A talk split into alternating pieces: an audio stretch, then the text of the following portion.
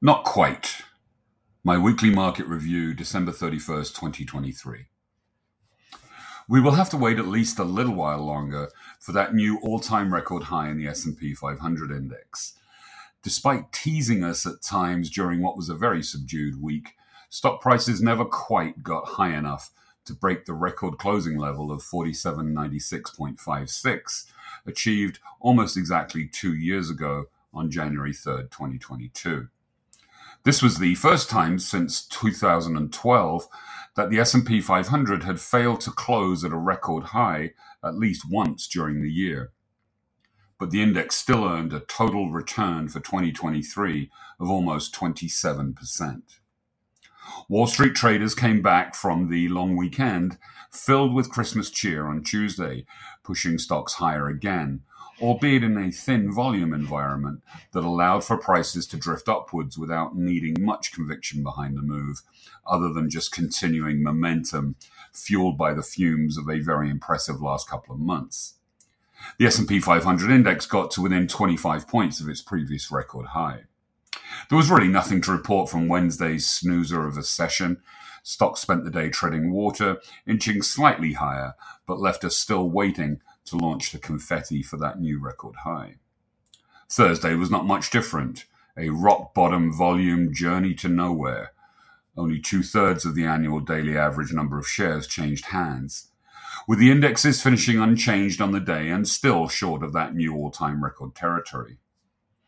Stocks sank on the final trading day of the year on Friday, led downwards by the brightest stars of the recent boom, tech and small caps. The S&P 500 briefly got to within 9 points of its elusive magic number, but ended the day, month, quarter and year at around 4770. Santa Claus departed for another year, and there were a few concerns he may have taken his rally with him.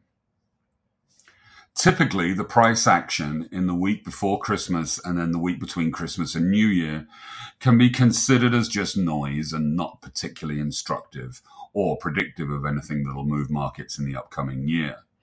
But I think this time we are seeing an excessive amount of complacency and giddy optimism over the festive period, and a quickly developing, very high conviction view from Wall Street that corporate earnings are going to look really good in 2024.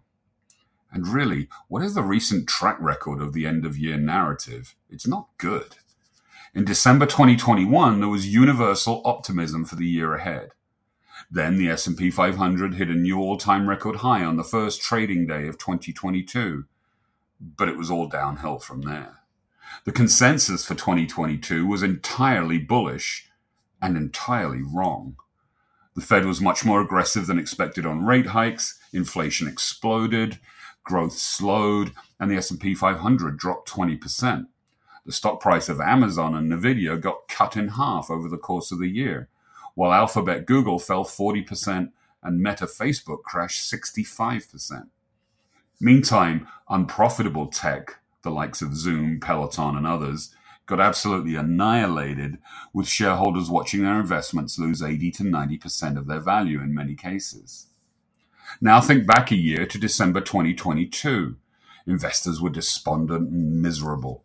The S&P 500 was ending the worst year in over a decade, and bonds had just experienced pretty much their worst year ever. Thoughtfully constructed, balanced portfolios had taken a beating like never before. The Fed was incessantly hiking interest rates at every meeting. Inflation wasn't breaking, and everyone, and I mean everyone, was convinced that we were facing an imminent recession. The consensus for 2023 was entirely bearish and, once again, entirely wrong. Growth and earnings remained resilient, inflation was broken, and the Fed pivoted to a more accommodative stance. Those same stocks that had had the crap kicked out of them in 2022 led the way higher in 2023, which ended up being a bonanza year for the indexes. And now in December 2023, the consensus is universally bullish again. Investors seem to passionately believe that an economic soft landing in 2024 is all but assured. The Fed will cut interest rates six times next year, but not because of slowing growth, and instead because inflation is about to go into some sort of free fall. Despite there being numerous geopolitical hotspots, none of them will get materially worse. US politics won't be a problem, even though it's an election year and there's no debt ceiling solution in sight. And despite a potentially slowing economy and margin compression, companies in the S&P 500 will grow earnings by nearly 10% this year.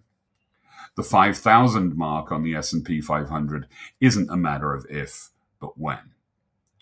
All of these things may well come true. It might be exactly how 2024 works out. It's just that we need to watch for warning signs that it isn't and probably brace ourselves for some volatility if that turns out to be the case, since so much of this good news is already baked into the current level of stock prices, leaving markets highly vulnerable to any disappointment. The plain fact is that there are real legitimate risks lurking out there in the new year. We can still have a growth slowdown and a recession. Earnings growth can falter as demand slows and margins compress Geopolitics can easily worsen from here, providing negative surprises, sometimes seemingly out of nowhere.